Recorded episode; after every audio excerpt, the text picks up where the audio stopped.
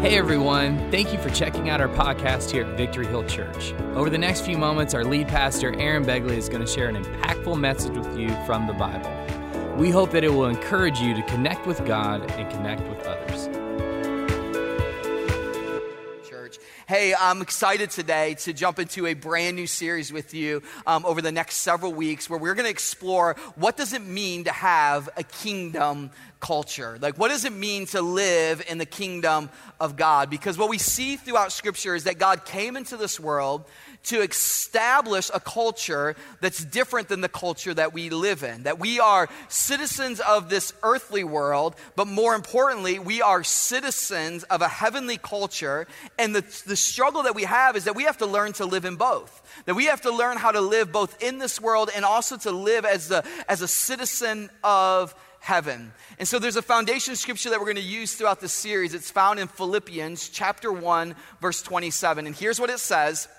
It says, "Whatever happens, conduct yourselves in a manner worthy of the gospel of Christ. Whatever happens, conduct yourself in a manner worthy of the gospel of Christ. Whatever happens, whether there's marital tension, conduct yourselves in a manner that's worthy of the gospel of Christ. If, if there's a, a pandemic, whatever happens, conduct yourselves in a manner that's worthy of the gospel of Christ. If there's racial injustice, conduct yourselves in a manner that's worthy of the gospel of Christ. And, and so we could use this word here, conduct. In the original term, it says this. In the original language, it would translate whatever happens, live as a citizen. Live as a citizen, not of this earthly kingdom, but live as a citizen of a spiritual kingdom. So whatever happens, whether people talk about you or they don't talk about you, conduct yourselves in a manner that is worthy of the gospel of Christ. If, if life is good, live as a person who is conducting themselves in a manner that's worthy of the gospel of Christ. If you're going through difficulty in life, guess what? We still should conduct ourselves in a manner that's worthy of the gospel of Christ. That we need to learn how to live in this kingdom culture, to live not just as a citizen of this earth, but to live as a citizen of heaven. And so, over the next several weeks, what I want to do is I just want us to talk about this. What does it look like to conduct ourselves in a manner that's worthy of the gospel of Christ. And if we're going to learn what it looks like to conduct ourselves in a manner that's worthy of the gospel of Christ, then we have to understand the culture of the kingdom. We have to understand the culture of the kingdom. You see, we all understand culture to some extent. And I guess I would say the very first time that my eyes were extremely open to culture was when I had the opportunity to lead a group from this church into India.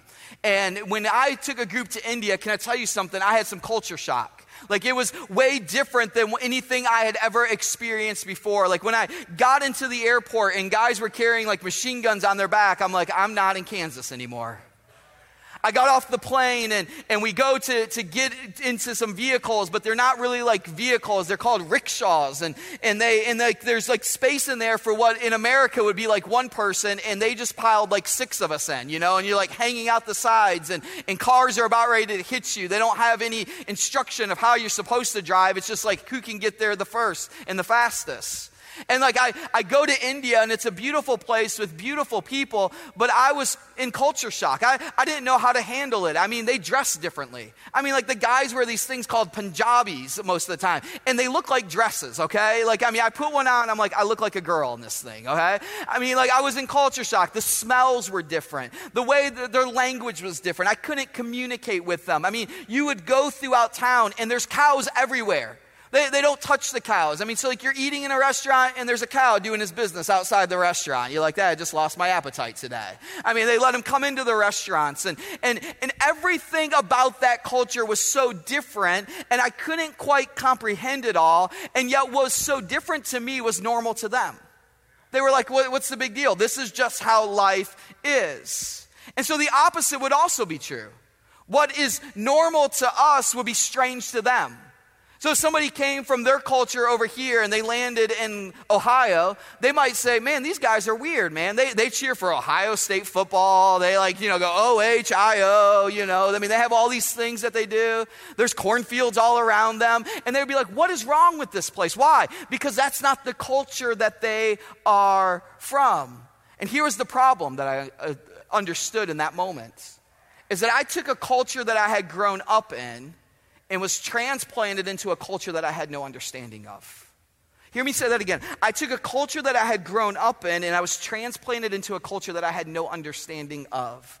And this is often the disconnect that we have in the kingdom of God. We've been raised in a culture, and then we give our hearts and our lives to Jesus Christ, and we're like, wait, wait, wait, I'm not familiar with that culture. They, they do things different in that culture, but that is what Christ has called us to be. He's called us to live a kingdom culture. You see, we've all experienced culture. If you can think back to those times, maybe you were dating, or maybe um, when you would bring somebody home for the very first time and you're going to bring that person to meet the parents, right? I guarantee you, you gave them some guidelines of what was going to happen when they met the parents, right? You're like, hey, you're coming over for Christmas, and I just need to give you some wisdom and some advice. Hey, dad is going to give some corny jokes, and they're not going to be that funny, but you should laugh at them because everybody does.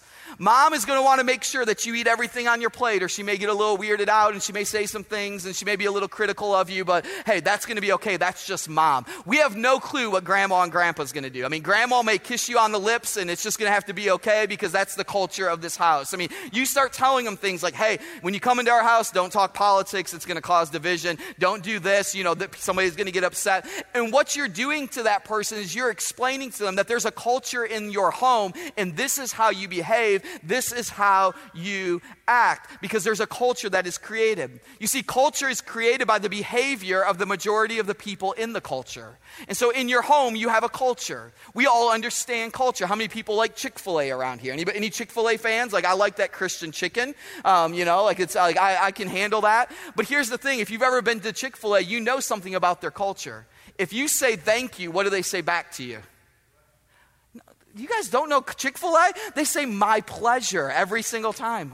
You guys need to go to Chick fil A. There's one opening in Pickerington soon, okay? But this is the culture of Chick fil A. I mean, like, I, you should try it. If you say thank you to them like 10 times, they'll say, my pleasure, my pleasure, my pleasure. I've done it before, okay? It's fun, okay? So it's an entertainment to it. But that's a culture that they've created. And when you walk into any Chick fil A, you're going to begin to understand the culture of that place because they've created it and you can repeat it back. In the book of Philippians, Paul writes to us, and he's writing to the church at Philippi, and he tells us that there is a kingdom culture, and this kingdom culture will feel strange to the world, but if you are a follower of Jesus Christ, it should be normal to us. Like to the world, this, this culture is going to feel strange. To the world, it's going to seem strange that we forgive those that have hurt us, but to you, it should feel normal. To the world, it's going to feel strange that you live your life with generosity and, and you prefer other people over yourself. But in the kingdom of God, to you, it should feel normal. To the world, it's going to feel strange that you're going to love people unconditionally. But to you, it should feel normal because this is part of the kingdom culture that God is developing. You see, the Bible tells us that Jesus even goes on to say that the culture of this world shouldn't make its way into the church. That, that, that, that we live for a kingdom culture, not a worldly culture. That we should be in the world, that we should live as citizens of this world, but also as citizens of heaven. We're to be in this world, but, but he goes on and Jesus will say, I want you to be in this world, but I don't want you to be of this world. And if I'm just being honest with you today, I'm concerned that in the body of Christ, that a lot of us are looking more like the kingdom of the world than we do the kingdom of heaven. And our response, in our attitudes, in our actions, and the truth of the gospel of Jesus Christ. And what we see in this is that God has called us, God has desires for us to live differently. You see, a culture is created by the behavior of the major- majority, and the behavior is driven by what they value. And so, if that's the case, then the reverse is also true. What you value will determine how you behave, and how you behave will determine the culture around us. Let me say that again. What you value will, will determine how you behave, and how you behave will determine the culture. And so if we say we value love, then guess what? We should love no matter what. You see, because if we're gonna love and we're gonna say we value love, then our behavior should always be one of love. Like we don't get to pick and choose when we're gonna love. No, that's a value of the kingdom of God. And so I'm gonna love you no matter if we have political differences. I'm gonna love you no matter if our skin color is different. I'm gonna love you no matter if there's a different economic status between you and me because I value love and it's a value of the kingdom of God. Then I don't get to pick and choose when I'm going to love people. My behavior is going to be one of of love because that is a value in the kingdom of God, and therefore I'm going to live it out every single day of my life. We should be living a kingdom culture. We should be living out the culture of the kingdom. Can you give Jesus Christ an ovation of praise? And so I'm not living for a world that will fade away. I'm living for a kingdom that will live on forever. Now, the concept of the kingdom of God, I think, is difficult for many of us to understand. And here's the reason why. Because in as citizens of earth, we have grown up in a democracy. And I'm grateful that we live in a democracy. And in a democracy, your voice matters. And if you don't like what's happening, then guess what? You get to show up and vote. And I would always encourage you show up and vote. Like that's part of the democracy of this world that we live in. And you need to show up. You need to do your part in that. You should vote. You should let your voice be heard. But because we've grown up in, a democracy, I think we struggle to fully understand how the kingdom of God works. And we want to begin to throw a democracy into the kingdom of God, but the Bible doesn't say that the kingdom of God is a democracy. It says it is a kingdom. And here's the thing about a kingdom in a kingdom, your voice does not matter. You do not get a vote. It's the kingdom of God. You see, in a kingdom, you have a king. And that king is not voted into office, a king gets appointed, and he gets appointed to those places, or he takes control by force. And so, in the kingdom of God, let me just be honest with you, and this may offend some of you because we live in a democracy and you maybe don't understand the kingdom of God. In the kingdom, your voice doesn't really matter because your whole purpose in the kingdom is to serve the king. That's how the kingdom of God functions. And when you and I said yes to Jesus Christ, when you and I said yes to Him, you didn't enter a democracy, you entered a kingdom and you submitted your life to King Jesus. And He doesn't get voted into place. And it doesn't matter if you don't like His policies, it doesn't matter if you don't like how He rules, it doesn't matter if you don't like His direction. He is the King and He is part of that kingdom and He is in control. He is King all by Himself. Whether you like His kingship, kingship, whether you like his throne, whether you like his authority, he is king and we are part of his kingdom. Would you give Jesus Christ an ovation of praise? So we don't always like to hear that. Why? Because we want to be king. We want a democracy. We want him to go in our direction and hear our voice. But that's not how Jesus told us to live. He said, You should pray and promote the kingdom of God. He says, Pray this Thy kingdom come, thy will be done on earth as it is in heaven. Guess what our goal should be inside of this world? Our goal should be this that we are going to make his kingdom come to this earth and that we will live it out through our lives in such a way that we can simply say, Thy kingdom come, thy will be done on this earth as it has already been destined in heaven. What we're saying is, God, let heaven come down to earth. God, allow my life to exemplify the life that you've already called me to live in heaven and let me populate this earth with the kingdom of God. You see, how I live as a citizen of the kingdom is not informed by the things and the values of this world. It is informed by what heaven wants. It's informed by the values of the kingdom of God because I'm trying every single day of my life to populate earth with heaven. And that has to be the goal, church. And maybe that sounds tough, and maybe that sounds challenging, and maybe that sounds harsh, but this is what God has called us to. He's called us to live in the kingdom of God. And if we're going to live in His kingdom, we have to understand His culture. You see, we should be trying to shift the culture of earth until it reflects the culture of heaven, until it reflects what our Heavenly Father has for us. And if we're going to shift the culture of earth, then my behavior has to reflect the kingdom of God. So you need to understand that culture is created by behaviors that are informed by values. That's how culture is created. It's created by behaviors but my behaviors are going to be informed by values. How do you bring kingdom culture into this earth? I do it by my behaviors, the way that I act, the way that I live. But my behaviors have to be informed by my values. And so, if my values are going to be the thing that's going to drive my behaviors, then I better have some values that reflect the kingdom culture of God in this world. And so, over the next several weeks, it's my intro, we're going to look at how to develop a kingdom culture and we're going to do that by studying through the book of Philippians. So, the book of Philippians is just four chapters. And I even want to encourage you to in this series. So sometime this week, read one chapter of Philippians. Read Philippians chapter 1. Next week, read Philippians chapter 2. And just kind of follow along and allow God to speak to you through the scriptures. And so let me give you some context to the book of Philippians. Philippians is written in about 62 AD, and it's by the Apostle Paul as he is imprisoned in Rome. And so he's in prison for preaching the gospel of Jesus Christ. And, and we understand that he's under house arrest at this moment. So here he is under house arrest, he's in chains, and he's in Rome. And he's in this moment, he's taking an opportunity to write letters to churches that he plants. Let me just say this to you, just kind of a side note, just a little extra today.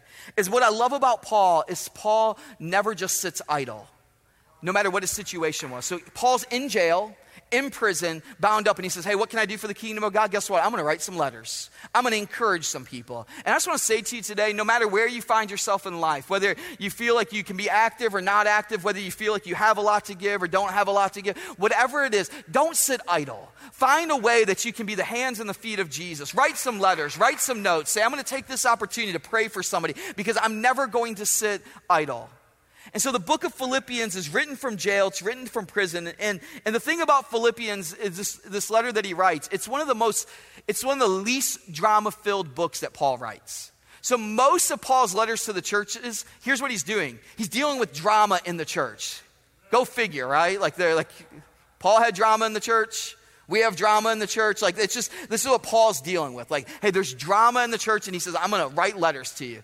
Corinthians was so bad, he had to write two letters to them, okay? He's like, oh, you didn't get it the first time, let me write it a second time. And so, this is what these letters are it's just a, a letter to the church. And in this first chapter of Philippians, I think we see four values of the kingdom of God that I want to share with you real quickly this morning. That if we're going to bring a kingdom culture, if we're going to populate earth with heaven, Guess how we're going to do it? We're going to create a culture. Our culture is influenced by our behaviors, and our behaviors are influenced by our values. And so we better have some kingdom values. What are some of these kingdom values? Let me give you four of them if you're taking notes this morning. The first is this it's selflessness. Selflessness. Not selfishness.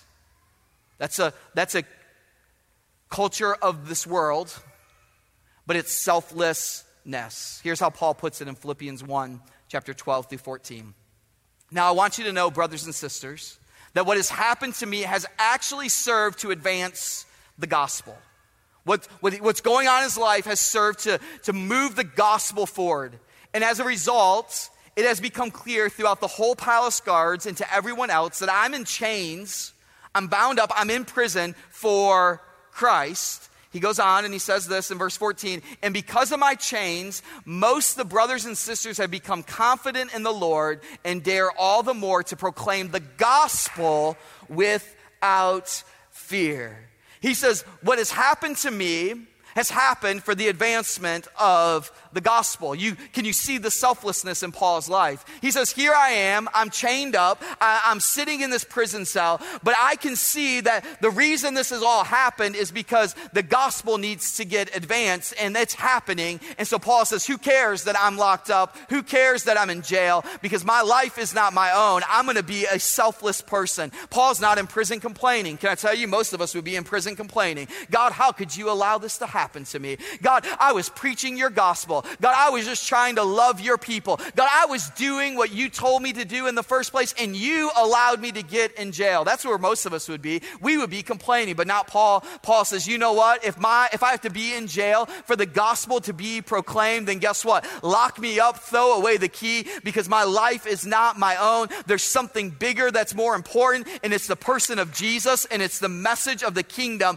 And here's the message of the kingdom. The message of the kingdom of God is the gospel. Paul's primary message is this, and the primary message of every single one of us who calls ourselves citizens of heaven, of the heavenly kingdom, is this. The message of the kingdom is the gospel. What is the gospel? It is good news. The message of the kingdom is not your hobby horse, it's not your opinion, it's not the things that you value. The message of the kingdom is that there is good news for each and every one of us. The good news is that while we were still sinners, Christ died for us. Not only did he die, he was resurrected from the grave, which means if he could be resurrected from the grave, he has the authority to forgive you and I of every one of our sins. And that is the good news of the gospel. And that is the message of the kingdom that we should carry with us into every place and every area that we go. Guess what? It's not your own opinion. It's not what you want to see done. It's the gospel of Jesus Christ that needs to be proclaimed. Stop being so selfish and say, God, I'm going to live my life selflessness towards you. Would you give Jesus Christ an ovation of praise? So Paul says, if I have to be in prison for the gospel to be proclaimed, lock me up. You see, we need to break through this mindset that life is about me and getting ahead. That's, that's the culture of this world. That's the culture of this world. Life is about me. Life is about what I can get out of it. I'm just trying to get ahead. No, we need to understand that if he promotes you to that CEO position, guess what? You're CEO for the purpose of the gospel. If he moves you from one neighborhood to the other neighborhood, guess what? He's moved you to that neighborhood for the advancement of the gospel. If God repositions you at work, he didn't reposition you just to reposition you, he repositioned you for the advancement of the gospel. If you are in college and you got accepted in high school and you got accepted into that college you wanted to get into, you didn't get accepted for your own purpose. It's for the advancement of the gospel of Jesus Christ. Everything in my life is really about the gospel. There is selflessness in the kingdom. This is what kingdom living looks like. And we live in a world that too many people are concerned about me and mine and what can I get out of it. We're concerned about making a point. And can I tell you something? We've become more concerned about making a point instead of making a difference because we're not focused on the kingdom. I'm going to make a point. But are you making a difference? Are you populating earth with heaven? No. You're populating your own agenda. And Paul says, I'm in jail. And guess what? While I'm here, lock me up because the gospel is getting proclaimed. This is so countercultural to the world we live in. Our world is all about me, it's about getting ahead, advancements. And I'm not saying that's all bad. Guess what? I want you to prosper. I want you to be blessed. I want you to succeed. I believe God wants you to prosper. God wants you to succeed. But guess what? You need to understand He doesn't want you to do that for your own glory. It's for the advancement of the gospel, to spread the good news of Jesus. Anything that happens to me is so the gospel can be proclaimed. That's what Paul said. And guess what? When we get that mindset, we'll become selfless will become selfless. And this is the kingdom culture that God wants to create. If you're taking notes, the second point is this the kingdom culture is one of joy. It's one of joy. It's joy. Here's how Paul puts it in Philippians 1 15 through 19. It is true that some people preach Christ out of envy and rivalry, but others out of goodwill. The latter do so out of love, knowing that I'm put here for the defense of the gospel. The former preach Christ out of selfish ambition and not sincerely. So he says there are people that are preaching the gospel, and guess what? They're doing it out of envy and rivalry. They're doing it to try to hurt me, is what Paul says. But he says, you know what? Um, he says he goes on and says this in verse the next verse next screen supposing that they can stir up trouble for me while i'm in chains so he said they're doing it so they can get me in trouble but what does it matter paul says the important thing is that in every way, whether from false motives or true, Christ is being preached. Why? He's selfless. This is the gospel. He goes on and says this. He says, And because of this, guess what? I rejoice, yes, and I will continue to rejoice, for I know that through your prayers and God's provision of the Spirit of Jesus Christ, what has happened to me will turn out for my deliverance. And Paul gets to this place and he says, You know what? I, am going to rejoice and I'm going to continue to rejoice. Imagine for a moment, Paul is in prison. As he's writing this letter, he's hearing the chains hit against his wrist. As he's writing this letter, he, he can't move his wrist, he's restricted. And he says, Guess what? I'm going to rejoice. Even though there's people out there that are trying to hurt me, guess what? I'm going to continue to rejoice. Why does he write this? He says, Because you know what? The gospel's still going forward. What does this tell us? It tells us that joy is a choice. It's a choice that you and I get to make every single day of our lives. And it is a value of the kingdom of God. Like, I get to choose joy today.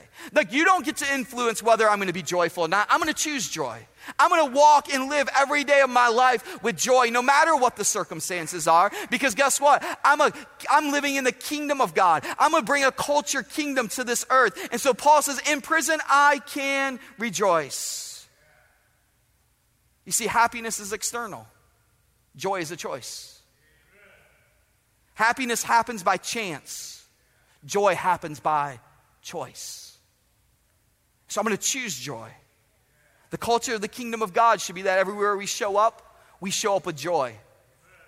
Can I tell you something? They shouldn't look at you at work and go, oh, there comes that Christian. They're going to bring the whole room down. Oh, they're going to be so negative. No, no, no. It should be wow, they're coming into this environment and it changes everything. Why? Because they're bringing joy with them. And the joy that they bring is contagious. And so I choose joy no matter what the message is, no matter what's happened, no matter what I'm going through, no matter if the diagnosis is bad, no matter if I'm having difficulty in life. Guess what? I'm going to choose joy. No matter if all of life is perfect or all of life is the worst situation I've ever walked through, I'm going to choose joy in those situations. You see, I can choose to be negative or I can choose to have joy. It's a choice that you're going to make. And joy is a result of gratitude. So when you have gratitude in your heart, guess what? Joy is going to flow out of you. And so maybe you're sitting here and you're going, Aaron, what do I have to be grateful for? My life is miserable right now. Like it's the worst season of my life. But guess what? You can still be joyful because joy is a result of gratitude. And you can have gratitude for the fact that God is working, God is good, God is faithful. That even when you are faithless, God is faithful. Paul writes that to Timothy and he says, even though you are lacking in faith, guess what? Your God is faithful. God is always working. The Bible says he work, he's, he's working behind the scenes, that he works all things together for the good of those who love him, those who are called according to his purpose. You see, if you are alive and and breathing, you have something to be grateful for. And because you have something to be grateful for, you can make joy a choice of your life because gratitude brings joy to the surface. And so in our lives, let us live a life that is full of joy because that is what will influence the culture around us. You see, when everyone else is sour and full of bitterness, it should not be so of us. We should value joy. We should live out joy because joy is part of creating a culture of the kingdom of God here on earth. The third thing you can write down if you're taking notes is this it's surrender. It's surrender. So Paul writes this in Philippians 1, verse 20 through 21. He says, I eagerly expect and hope that I will live in no way, that, that I will in no way be ashamed, but will have sufficient courage so that now, as always, Christ will be exalted in my body, whether by life or by death. For to me, to live is Christ, and to die is gain. Paul lived a surrendered life. Paul's affection was not in this world, his heart's attraction was not on the things of this world. Instead, it was all about the gospel and the kingdom of heaven. That's why he could say, For me to live is Christ, to die is gain. And Paul would say, I don't know which one I really want more. In verses 23 through 24, he says, I'm torn. He says, if I die, I'm in the presence of Jesus. Like, and there's no better place than the presence of Jesus. But if I get to continue to live, guess what? I get to proclaim the gospel. I get, I get to share this good news, this great news with all those that are around me. Paul says, I, I, you know, I want both. I want both right now. But he goes, you know what? I'm okay. For me to live is Christ and to die is gain. You see, Paul surrendered his life completely to Jesus. And it's what God wants out of us if we're going to be citizens of heaven. That for Paul, Jesus wasn't his way to a better life. Jesus wasn't just his lucky rabbit's foot or his good luck charm, or it wasn't his way just to get out of jail free card. For Paul, Jesus was his everything. And he surrendered his entire life to him. And he would say, For me to live as Christ, to die is gain. And so we surrender our life. And maybe you're here today and you're like, Aaron, this, this seems tough. This is challenging because God has called us to a deeper level. Maybe you're here today and you're like, Aaron, couldn't you have just given us like four points to getting a blessing from God? Can I tell you something? I'm giving you four points to receive a blessing from God because when you live with His values and you live the way that He's called us to do, when you're trying to make heaven come down to earth and you're trying to populate earth with heaven, guess what? God's going to show up in ways that you can never imagine. But it's not always easy. And so we live a surrendered life to Him. Let me ask you, could you say that? For me to live as Christ, to die is gain. Can I tell you, if we could get to that place, we would live with a lot less fear in this life. For me to live as Christ, whatever happens, if I die, hey, I'm okay. I'm okay. I know people think the world's about ready to fall in. You know how I view it? Hey, if it all comes down tomorrow, guess what? For me to live as Christ, to die is gain. I'm in a better place. But while I'm here, I'm going to preach the gospel. I'm going to share the good news. I'm going to love people. God, you, you can take this body, this body's not eternal. But I'm going to live for what is eternal. I'm going to live a surrendered life to God. There's an individual by the name of Jim Elliot, and maybe some of you have heard his story before, but Jim Elliot was a young man who grew up, and when missionaries would come to his church, he, he got excited about it and said, You know what? I want to live my life to be a missionary. Jim went to college and, and he got some education and, and he set off to the mission field. And, and, and the story goes like this that he found an unreached people group that were in Ecuador. And this is about the 1950s. And he became a missionary to the Auca Indians. And the thing that about the Auca Indians is, is nobody had ever been able to go into them because every time somebody would try to go in and, and either just meet them or, or be present with them, they would kill them. They were warriors. And so Jim says, you know what? I, he, his heart was broken because they had not heard the gospel. They had not heard the gospel of Jesus Christ. And Jim says, I'm going to live my life to live as Christ, to die as gain. And so the Bible says that the, the story goes on and says that Jim moved to, to, to Ecuador and, and he began to learn the culture and he began to assimilate a little bit. And, and then they said, hey, we're going to try to start reaching the Auca Indians. And so they would take planes and they would fly it over the area that they inhabited and they would drop from the helicopters on parachutes gifts to them. And they said, We're going to bless them first. We're just going to try to build relationship with them. After doing that for, for a period of time, they finally decide, hey, we're gonna, we're gonna land on this area that they are living in. And they landed on the beach area and, and they built some shelter there. And, and, and the story goes that as they landed there, that a few people from the Auca Indians came out and, and they began to have, try to have some conversation with them, the little that they could figure out. And they began to try to build this relationship that went on for a couple days. And then one day, several of the warriors from the Auca Indians came out and they killed Jim and the four other individuals that were with them. And they lost their life. And it would seem like this is a horrible story, Aaron. Why would you tell it? But you know what Jim did? Jim lived his life surrendered to God. To live as Christ, to die as gain. And the story tells us that two years later, his wife Elizabeth continued on the, the legacy of her husband to reach people with the gospel, the, the good news of Jesus Christ. And she went back to those same village, to those same individuals who took her husband's life, and she preached the gospel of Jesus Christ, and many gave their hearts to the Lord. And here's what Jim said in one of his diaries before he passed away. He says, He is no fool who gives what he cannot keep to gain what he cannot lose. He is no fool who gives what he cannot keep. You can't keep the things of this world to gain what he could not lose, the things of eternity. Jim said, I'm going to live my life surrender. To live as Christ, to die is gain. Surrender is a value of the kingdom of God. And the last value this morning is this it's, it's honor. It's honor. Honor is a value of the kingdom of God. Here's how Paul put it in Philippians. Let me go back to the verse we started with today. Whatever happens, conduct yourself in a manner worthy of the gospel of Christ. Then, whether I come and see you or only hear about you in my absence, I will know that you stand firm in the one Spirit, striving together as one for the faith of the gospel. Conduct yourselves. What's that mean? Show honor to the kingdom. Behave in such a way that we bring honor to the kingdom of God. Behave in such a way that you bring honor to the king.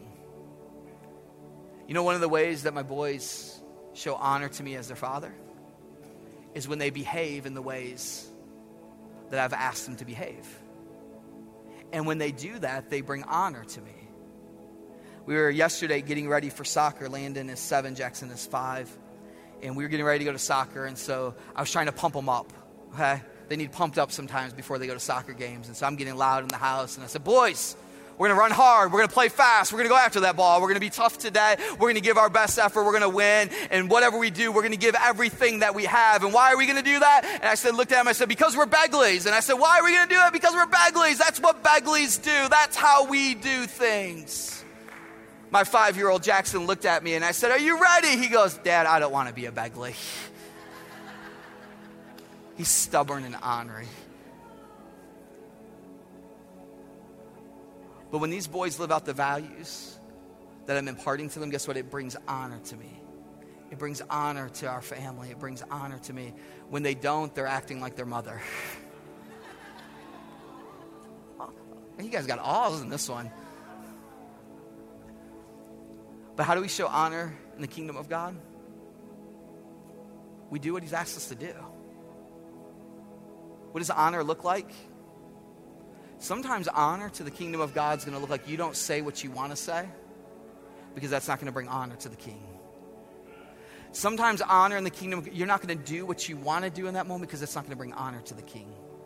You're not going to hit send on that text message. You're not going to post that thing to Facebook. Why? Because what you're about ready to do is not going to bring honor to the king. You aren't going to be living out the values that he's asked us to live out. And guess what? I'm going to live my life to honor the king. You see, there's this concept out there, and, and you know, we, we see in the Bible where it says, don't use the Lord's name in vain.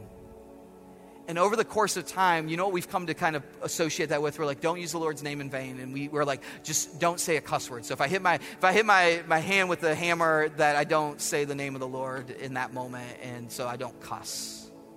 That's not really what it means. There's so much more to not using the Lord's name in vain. Here's what it really means. It means don't bear his name and not reflect his values.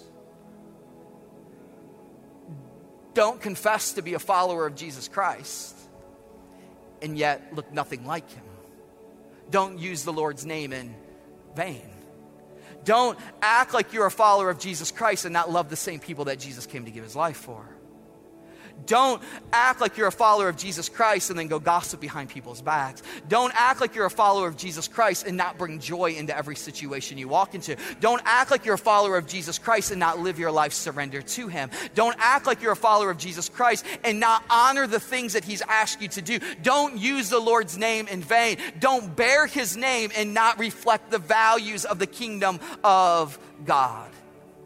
And so we've got to bring honor into every situation we come into because I'm going to honor the King. I'm not honoring the things of this world. I'm honoring the King of Kings and the Lord of Lords because I am a citizen of heaven and I'm doing everything I can to populate earth with heaven. And so everywhere I go, I want heaven to come with me. I want the kingdom of God to be with me. I want to be able to pray, Thy kingdom come, Thy will be done in this earth, God, as you've already destined it in heaven, God. God, I want to live the life that you have called me to live. And so we have to learn the values of the kingdom because our values are going to shape our behavior, and our behavior is going to shape the culture. So conduct yourselves in a manner that's worthy of the gospel of Christ. Victory Hill, conduct yourselves, not just when you walk into this building, but every place you go, conduct yourselves in a manner that's worthy of the gospel of Jesus Christ. When you go home, conduct yourselves in a manner that's worthy of the gospel of Jesus Christ. When you go to work, conduct yourselves in a manner that's worthy of the gospel of Jesus Christ. That's what we have to do because we're bringing the kingdom of God here to this earth. We're going to influence the culture of this world, not by living like this world, but by being citizens of heaven and reflecting the values of our Heavenly Father. Conduct yourselves in a manner that's worthy of the gospel of Jesus Christ. Would you give Jesus a motivation of praise? So would you stand to your feet with me this morning? So, we're going to value selflessness. Is it easy? Nope. You're going to need the power of the Holy Spirit. We're going to value joy. We're going to value surrender. And we're going to value honor because these are the values of the kingdom. And you, you are kingdom citizens. With every head bowed and every eye closed. For those that are in this room and those that are watching online today.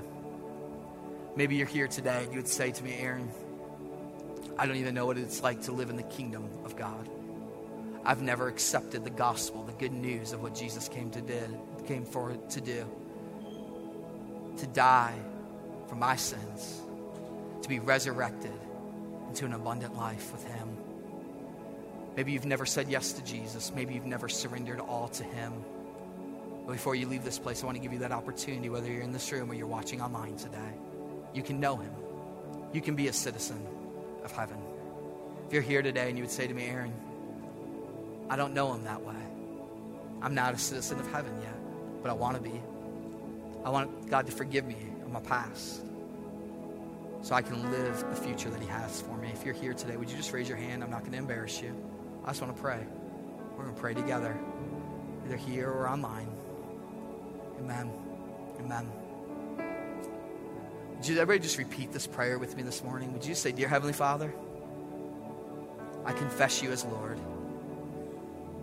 Thank you for dying on the cross, forgiving me of my sins, and being resurrected to life. God, I want to be a citizen of heaven. So help me live my life, surrender to you. Come into my heart and allow me and allow me to have resurrection life. In your name we pray. Amen and amen. Now, Father, right now, all throughout this place, God, allow your Holy Spirit to speak to us. God, help us to see the areas where we're not reflecting the kingdom and the values of the kingdom. God, maybe some of us are struggling today, God, with joy. Maybe there's circumstances, God, that, God, they just seem overwhelming, God. But God, I pray that we would choose joy today. God, maybe some of us are struggling, God, to, God, honor you. God, in certain areas of our life, God, God, we, we call ourselves followers of Jesus Christ, but God, we're not bearing your image to this world. God, show us, God, where we need to change.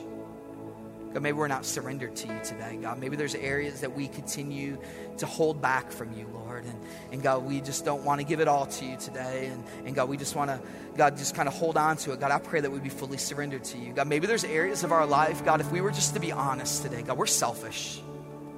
God, where we're not really worried about your kingdom, God, we're worried about our kingdom. And, and God, we're worried about being right and, and making a point, God, instead of making a difference, Lord. And I just pray today that, God, that you would show us, God, what those areas are.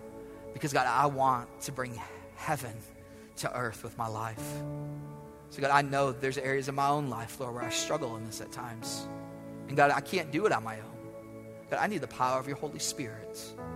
I need your power. I need you, God. Because, God, I can't do this on my own. So, God, right now, allow your Holy Spirit to speak to us. This team's going to lead us in one last song. And maybe sometimes you guys are going, Aaron, why do we sing a song at the end? It's for this moment right here. I want the Holy Spirit to speak to you. I can't change you, the Holy Spirit can. You can't do this on your own. You're going to need the Holy Spirit to do it. I need the Holy Spirit. And I just want to give him a little bit of space today to speak to you and maybe show you some areas of your life that, that need to be changed, that things need to be different. And as he shows you those things, will you do what he's asking you to do?